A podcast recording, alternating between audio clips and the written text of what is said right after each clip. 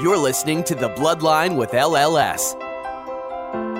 We'll be joined by experts who will help us understand current issues and resources available to those diagnosed with blood cancer. Holidays and you know those things are, are mean so much more now than they did prior to cancer entering our lives. This may potentially be a cure for some patients. We'll also be speaking with patients and caregivers who will share their cancer journey with us to better understand life after diagnosis and let you know you're not alone. Beforehand, my job was to earn a living for my family. My wife said to me, Your job now is to live. And that's what I'm doing. I'm living my life the way I want to live it, and I'm really enjoying it. It's a much more fulfilling life. Let's get started. Welcome to the Bloodline with LLS. I'm Elissa. And I'm Lizette. Thank you so much for joining us on this episode.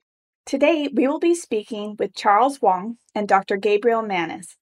Charles is a career prosecutor in Silicon Valley, California, and an acute myeloid leukemia, or AML, patient.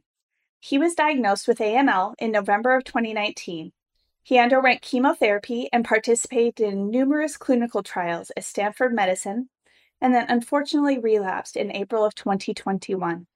After an extensive search for a donor match, he received a bone marrow transplant in July of 2021 and is currently in remission.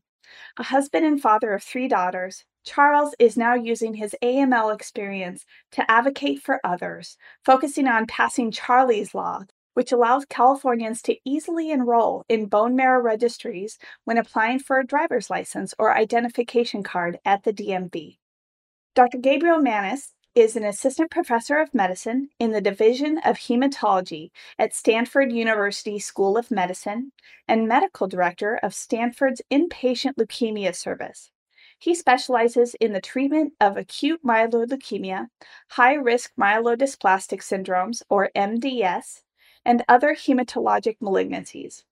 As a clinical scientist, Dr. Mannis divides his time between caring for patients, teaching trainees, and researching novel therapies in multiple clinical trials for AML and MDS. Currently, he serves on the National Comprehensive Cancer Network AML panel, helping to write evidence based guidelines for how AML is best treated. In this episode of our Patient Doctor Perspective series, we will be discussing the latest advances in treatments for acute myeloid leukemia and the experiences of one patient through multiple treatments, the search for a bone marrow donor, and his advocacy for future blood cancer patients. Welcome, Charles and Dr. Mannis. Oh, Alyssa and Lizette. Hi, guys. Thanks for having me. So let's start by learning a little about each of you. Now, Charles, it seems you're very active in your community as a prosecutor, and also you co founded the National Asian Pacific Islander Prosecutors Association. Tell us a little about that and other parts of your life. Sure. I grew up in the Bay Area. This is home for me. And so growing up, I wanted to help people. And since I like to talk a lot, naturally went to law school and I wanted to help the community by becoming a prosecutor, by keeping the streets safe, and really do justice for those who have been either charged negligently so we can free them or keep the really dangerous bad guys in a secure facility so they don't hurt people in our community. And so I've been able to do that. And through those experiences, I learned that there's not a lot of diversity in the prosecutorial profession. And Asian Pacific Islanders like myself are few and far between in the prosecutorial ranks. So I wanted to increase the diversity in our profession to reflect our community because I feel like having the diversity to reflect our community is really another way to bring about true justice in our criminal justice system. I founded this organization that has about 700 members in seven chapters. It consists of prosecutors, judges, law students, and those who support kind of a greater diversity within the criminal justice system. And every year we have a scholarship banquet encouraging diverse candidates who are seeking jobs to become prosecutors in the future with the goals of diversity and justice in mind. so that's kind of what we do and i found it to be very worthwhile wow that's really great to hear it is important to kind of mirror your community right when you're providing services to that community That's the idea, exactly. Great. Well, Dr. Mannis, let's go to you. What got you started in the field of medicine and then studying AML and MDS? Yeah, well, first, I just want to say thanks to the LLS for inviting us on and for running this program, which I think is really valuable for patients out there. And I want to especially thank Charles for being here and sharing his story, which I know is not the easiest thing in the world. So thank you guys. I knew I wanted to be a doctor from a very young age. My father is an ophthalmologist, my mother is in education, and really were great role models in terms of inspiring me to help take care of others and to advance the science. I got interested in science very early. I actually met my wife when we competed against each other in a national science competition when we were in high school. So my interest in medicine started very early. That being said, I really didn't have leukemia on my radar until relatively late. When I went through medical school and through my internal medicine training, I really loved everything. I liked primary care. I liked infectious disease. I liked palliative care, which is often taking care of people at the end of their lives. And so I really didn't have a real sense of what I wanted to do until I did my first rotation on the leukemia transplant unit, where I really discovered that as a leukemia doctor, you essentially become the primary doctor for patients with really complicated medical problems who are often dealing with the most stressful situation of their lives. And you get to see them in the hospital, you get to see them in the clinic, you get to follow them over months and years. And at the end of the day, there are patients that you get to cure of their cancer. And so for me, it has been a really rewarding journey. And that's great to hear. I like the story of how you met your wife. Our main focus today is on acute myeloid leukemia or AML. So, Dr. Mannis, can you explain to our listeners what AML is? Sure. So, leukemia in general is a term describing a blood cancer, and all of our blood is made in our bone marrow. And so, it's essentially a cancer of the blood and the bone marrow. I often get asked by patients what stage is their leukemia? I think an important thing to know is that because leukemia is a cancer of the blood and blood goes all throughout the body, you have bone marrow throughout all of your bones. There really aren't stages for leukemia. As far as AML, acute myeloid leukemia, there are of course, many different kinds of leukemia. And the A, the acute part, means that this is a kind of leukemia that typically comes on quickly. Most patients are feeling generally normal, generally well. And then within a matter of weeks or maybe just a few months, things go from normal to very abnormal. So it's a fast moving, aggressive type of leukemia. The M, the myeloid part, there are really two branches of the blood system. There's the lymphoid side and the myeloid side. And so you may know of other types of leukemias, CLL, which is a lymphoid type of leukemia, a chronic form, CML, which is chronic myeloid leukemia. AML is an acute leukemia that affects the myeloid side. And what does that mean, the myeloid side? This is a cancer that affects the red blood cells, the platelets, and the white blood cells. Those are the three main components of our blood system. And in myeloid leukemias, there is a cancerous blood cell that ends up growing out of control and typically crowding out the normal red blood cells platelets and healthy white blood cells. And so the downstream consequences of AML or acute myeloid leukemia are that patients typically are very immunocompromised. Their white blood cells don't work to help prevent them from infections. Their red blood cells are typically low, which we commonly know as anemia, and the platelets are low, which often results in bruising and bleeding. And so that in a nutshell is AML. I'm curious, you talked about no staging for leukemia, particularly for AML. All of the AML patients I'm sure listening right now have heard the word blasts and that they have a certain percentage of blasts in their bone marrow.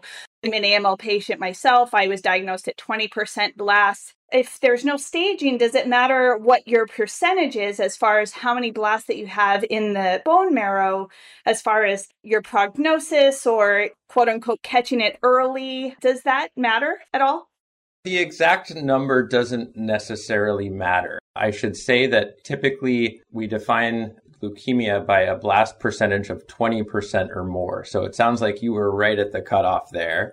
But from a practical standpoint, whether you have 20% blast, 50% blast, 80% blast, it's sort of a binary thing. Either you have leukemia or you don't. In terms of catching it early, it is certainly possible to catch it early. And when I say catching it early, I mean before having any of the serious consequences of the AML itself, like serious infection or serious bleeding. But the specific blast percentage is not necessarily the most important factor in terms of how people are going to do. Thank you. Now, Charles, you were diagnosed with AML in November of 2019. What were the signs and symptoms that led to your diagnosis? It's funny you mentioned that based on Dr. Mannis's description. So I remember I was in the middle of a murder trial in August and I caught a cold from my daughter and that cold never went away. It just continued runny nose, congestion, and it lingered on and on through the course of that trial. And I finished it at the end of November. And something was just not right in the sense that I just couldn't feel well. And then headaches started to develop every day. And I would take Tylenol or some sort of pain relief to quell the headaches. The headaches started to get compounded with fatigue. I'd like to play golf. And I remember just not being able to walk the golf course initially to the point where right before I was admitted to the hospital, I couldn't walk down a flight of stairs. And my head was so heavy that my neck didn't have the strength to kind of keep my head up. And so when I went to the doctors before the AML diagnosis, I was told I just had really bad posture and I needed some physical therapy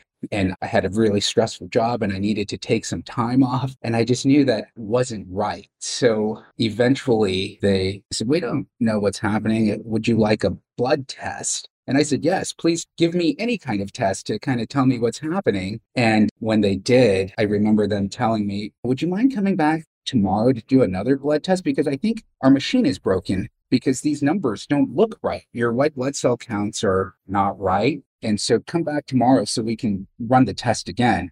And they ran the test again and they're like, no, it's not our machine, it's you.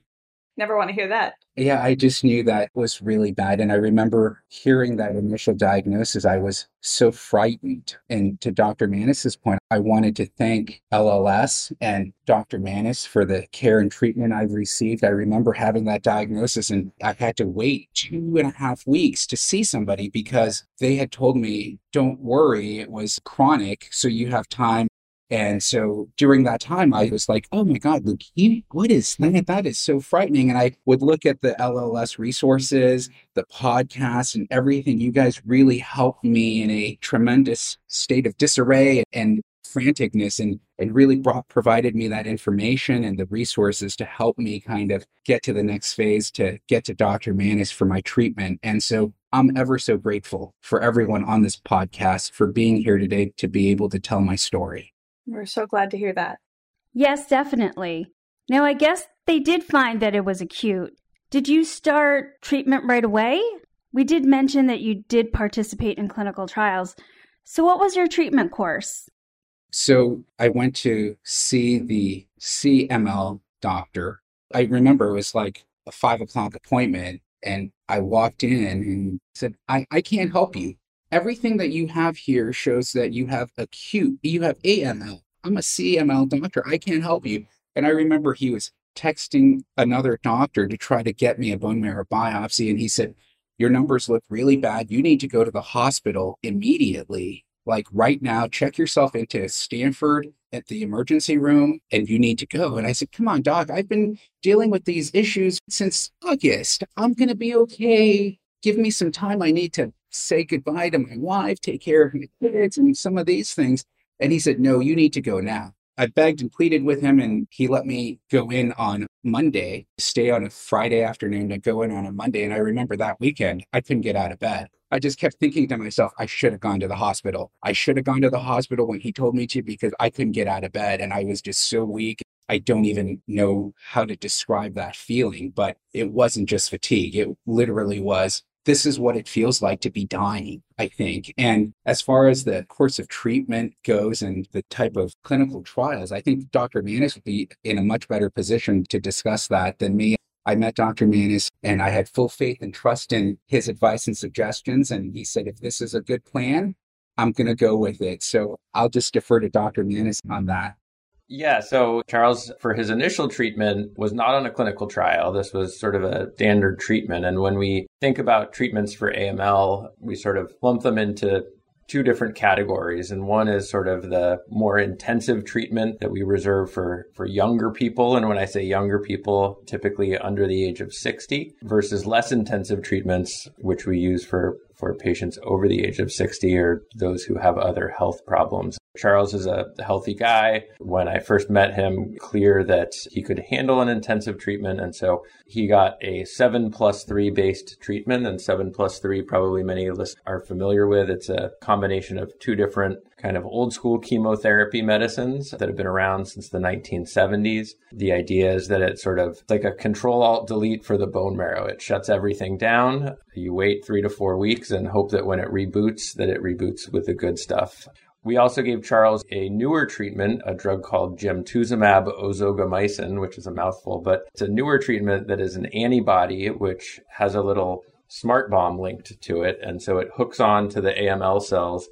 When it hooks on, it gets internalized into the cell and it releases the smart bomb into the cell. And so Charles got a combination of these three medicines for his induction. He was in the hospital, I would say, about a month. And fortunately, it worked for him and he went into remission. Although, as he can probably attest, it was not the easiest month. That was not fun. So, after the induction treatment, I also received a clinical trial to get into re remission prior to transplant. And I think Dr. Mannis can talk about that. And the other clinical trial I received was during my bone marrow transplant.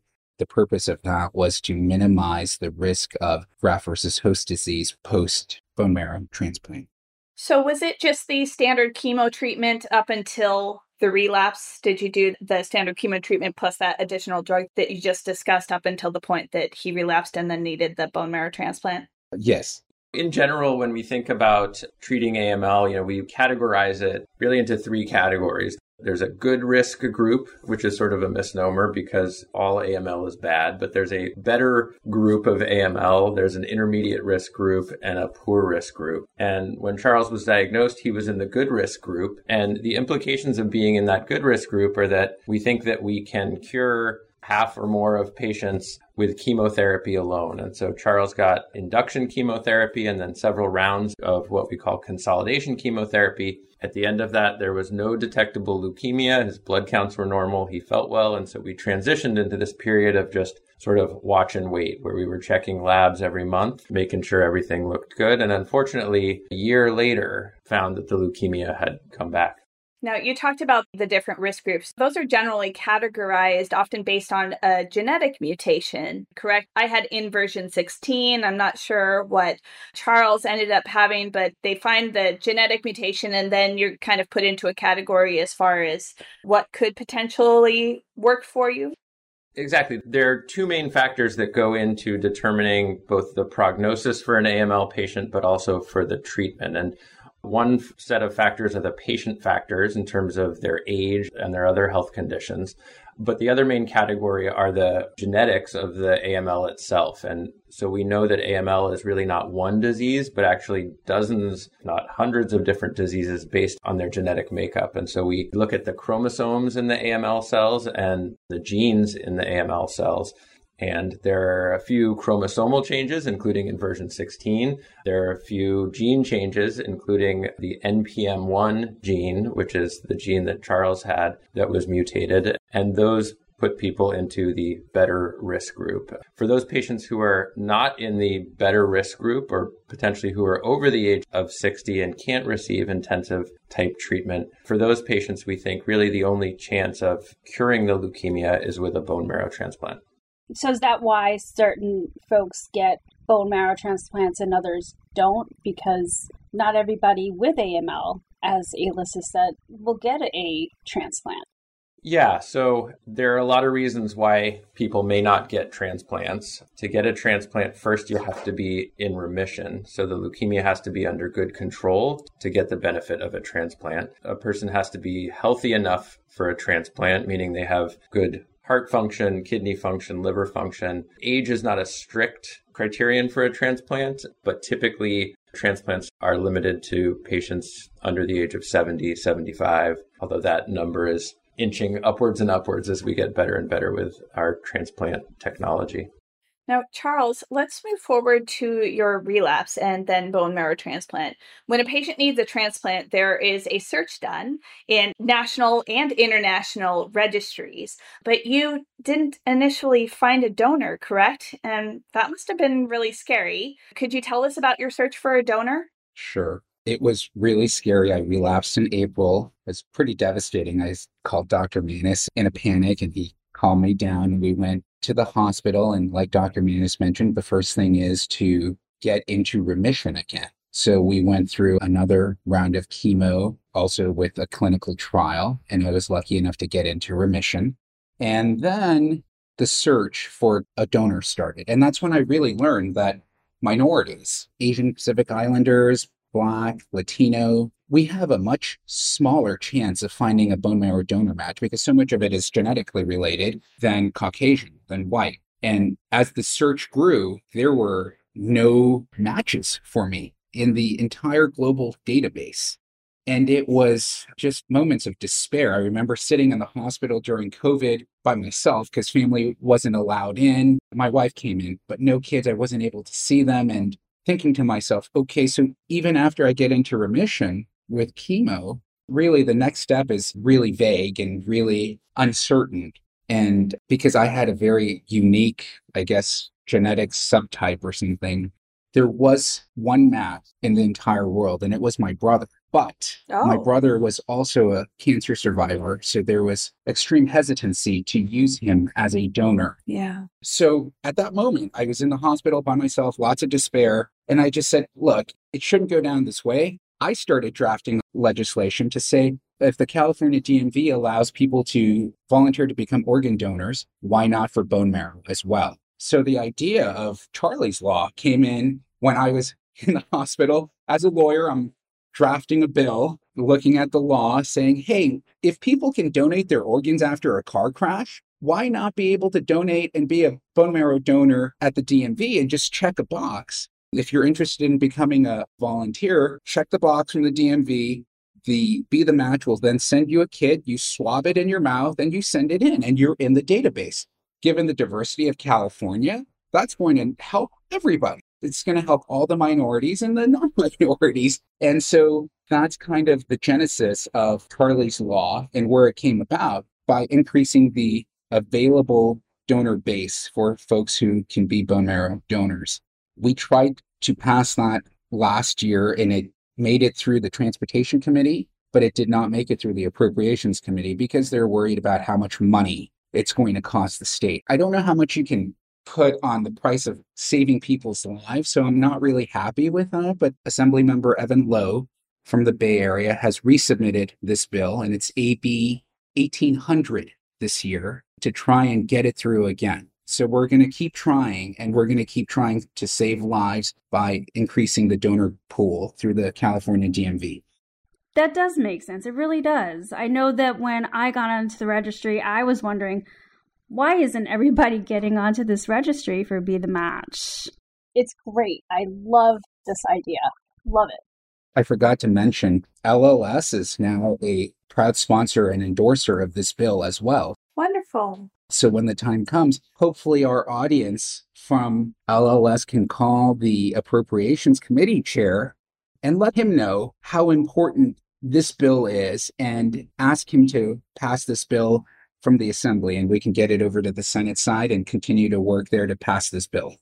That's great. We'll make sure to put an LLS advocacy link in the show notes for our listeners who want to get involved on the policy side and could really help out with that. And I think it's such a great idea. And we really do need more donors. Seems like everybody that I know gets a donor from Germany. I don't know if they have some robust registry over there, but I feel like everybody I know gets a donor from Germany.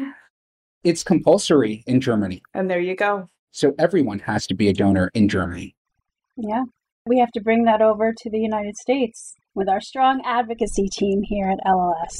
I know that, Charles, you mentioned that it is harder to get a donor for people of color, for minorities. Dr. Mannis, is there a reason for this?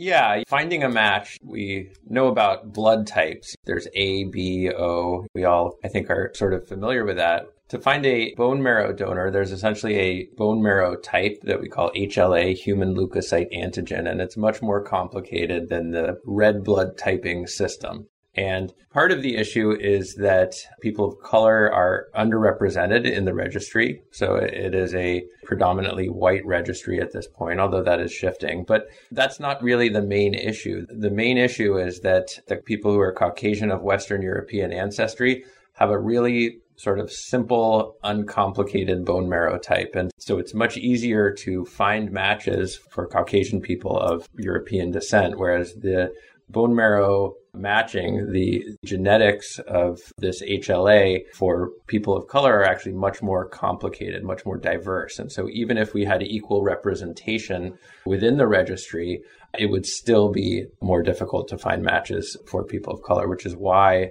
increasing representation is so important in these groups. Now, Charles, I just have to know was your brother the donor or did you end up finding an unrelated donor? Oh, yes. My brother did become the donor. I'm so grateful to my treatment team at Stanford. They ran my brother through so many tests to make sure that he was going to be safe and make sure that I was going to be safe. That at the end, after weighing the, the cost benefit analysis, they decided to go ahead and use my brother as a donor. So my brother literally has saved my life and given me some extra time. And I'm so thankful. I'm so glad that he was a match and then that all worked out. And again, for our listeners, we'll have information about Be the Match so you can sign up for the registry yourself. So I hope everybody listening that is not a patient will sign up for the registry. Now, Dr. Mannis, let's move on to talk about the latest advances in treatment for AML. So, since I was diagnosed in 2016, when there really were no new treatments for the past 40 years, I was still using that seven plus three that you talked about. Since then, there have been several new treatments to get approved and many more in trials. Could you tell us about the latest advances and maybe what is on the horizon that you're excited about?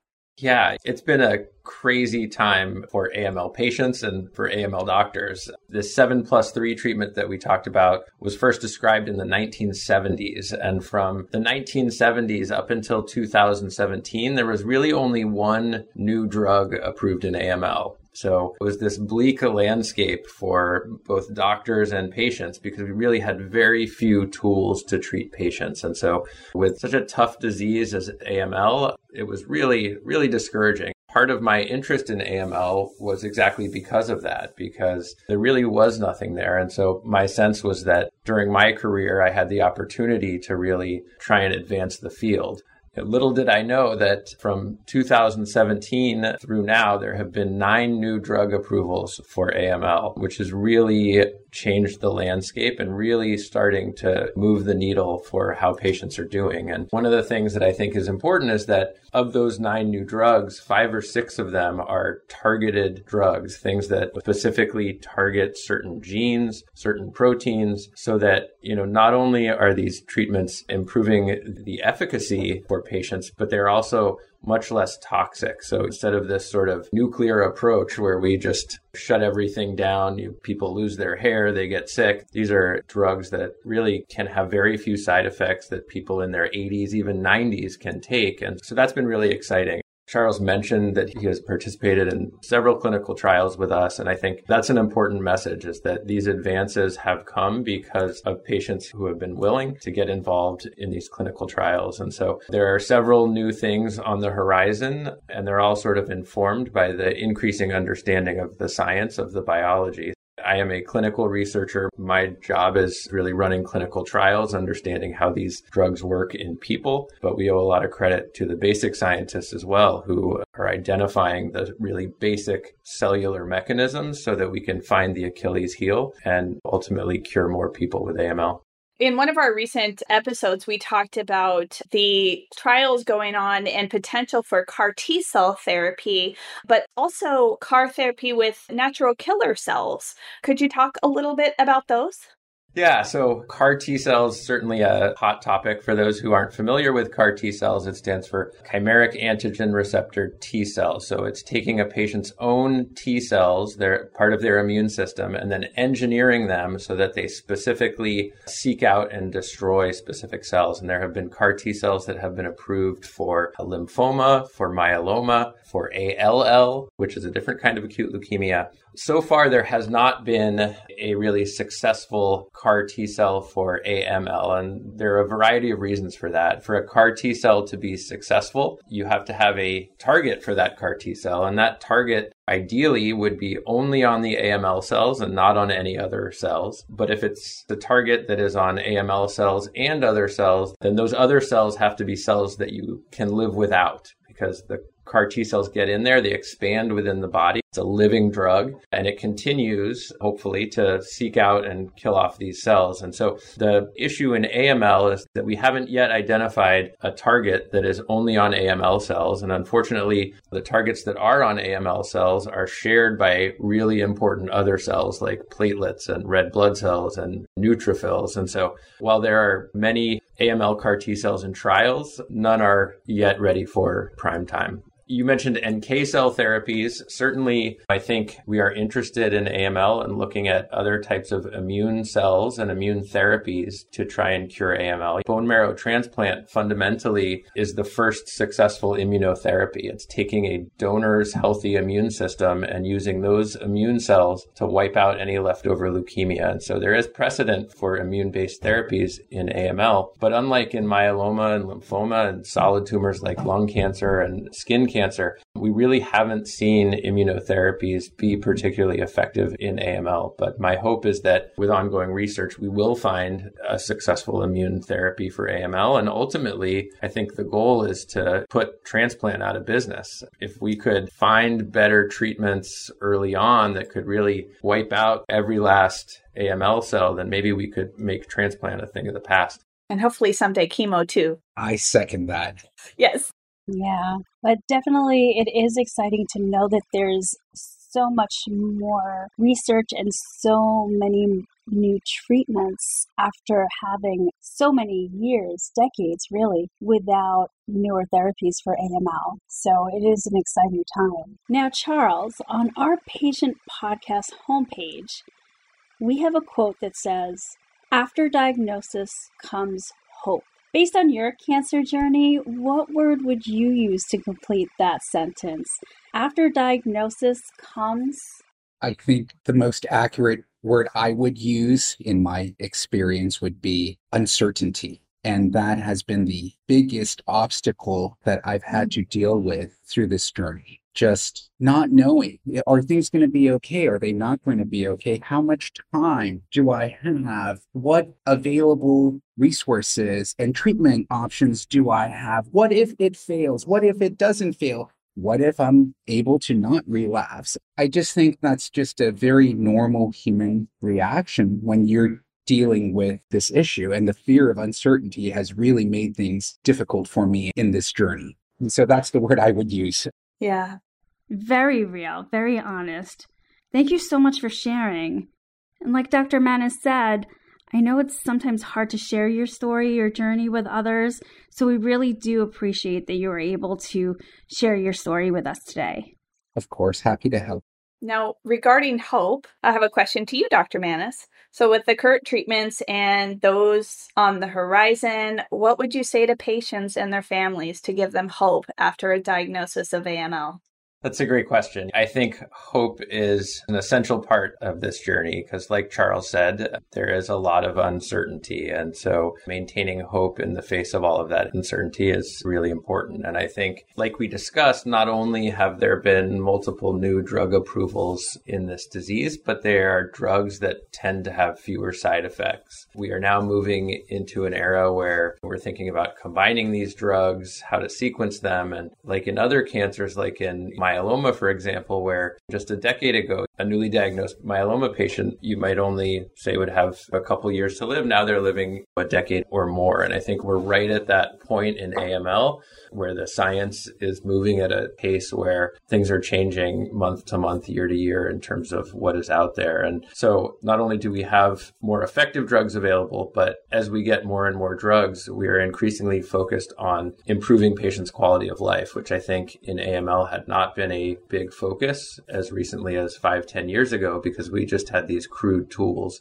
And now that we have much more precision tools, I think the focus is shifting to not only how do we best cure patients, but both for patients who are curable and for those patients who are not curable, how do we not just maximize the quantity of life, but the quality of life? And so there are a lot of studies that are looking at those measures. I would just throw in a plug there that things really are changing so rapidly so that I would say the majority of patients who are followed at a sort of community center have an oncologist in their community. I would say it's really important to seek out a consultation at an academic center where there's someone who is really up to date on the latest and greatest in AML because things really are moving so quickly even if it's just a one time consultation, just to get a sense of what tests should be done. Are there new tests that can help detect even smaller amounts of leukemia, what we call MRD, measurable residual disease? Are there new drugs out there? Are there trials that they can participate in? Oftentimes, the model now is that I have patients who are primarily treated by their local oncologist, but that see me once in a while. Nowadays, in the COVID era, we do a lot of video visits. So it's become much easier, I think, for patients to get plugged into an academic center where there's somebody who's really focused on AML and is sort of up to speed on all of the really fast moving developments.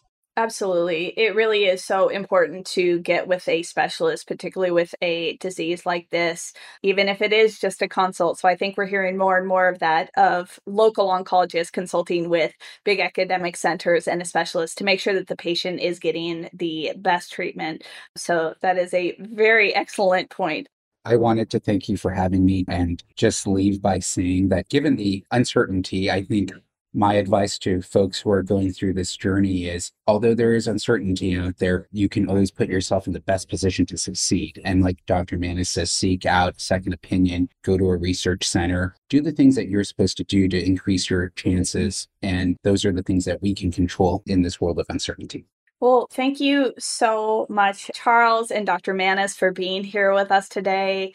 It is so exciting to hear about the treatments on the horizon and really just how much has changed over the past few years in AML treatments. It takes a little bit for that survival rate to hike up. I know everybody listening today probably knows that AML overall has a fairly low rate of survival. And so I'm excited to see over the next few years it really come out. It seems like there's so much better chance of survival. And that's just really exciting. So I hope everybody listening today has that bit of hope in the uncertainty that there really is a chance of survival and things are changing so rapidly.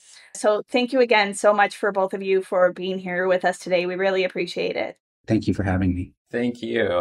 And thank you to everyone listening today. The Bloodline with LLS is one part of the mission of the Leukemia and Lymphoma Society to improve the quality of lives of patients and their families.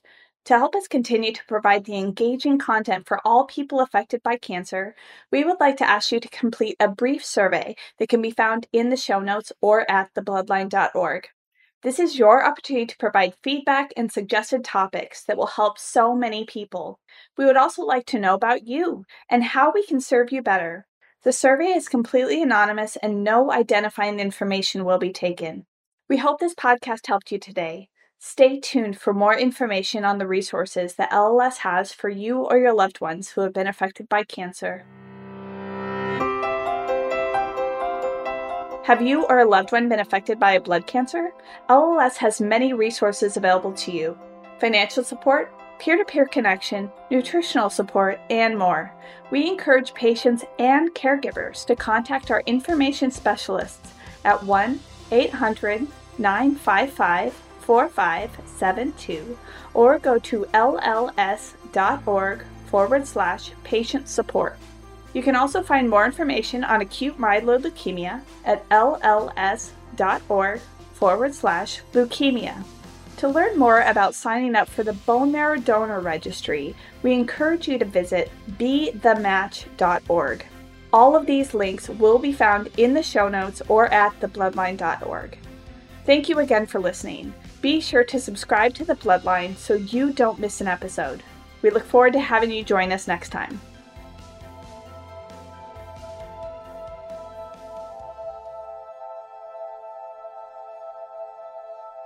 Thanks for listening to The Bloodline with LLS. We can be found on iTunes and other great podcatchers. You can subscribe at www.thebloodline.org. Be sure to check out our archive section on our website for previous podcasts. Be sure to rate and review us on iTunes. Keep up with LLS by following us on Twitter at LLSUSA and Facebook at the Leukemia and Lymphoma Society. Until next time.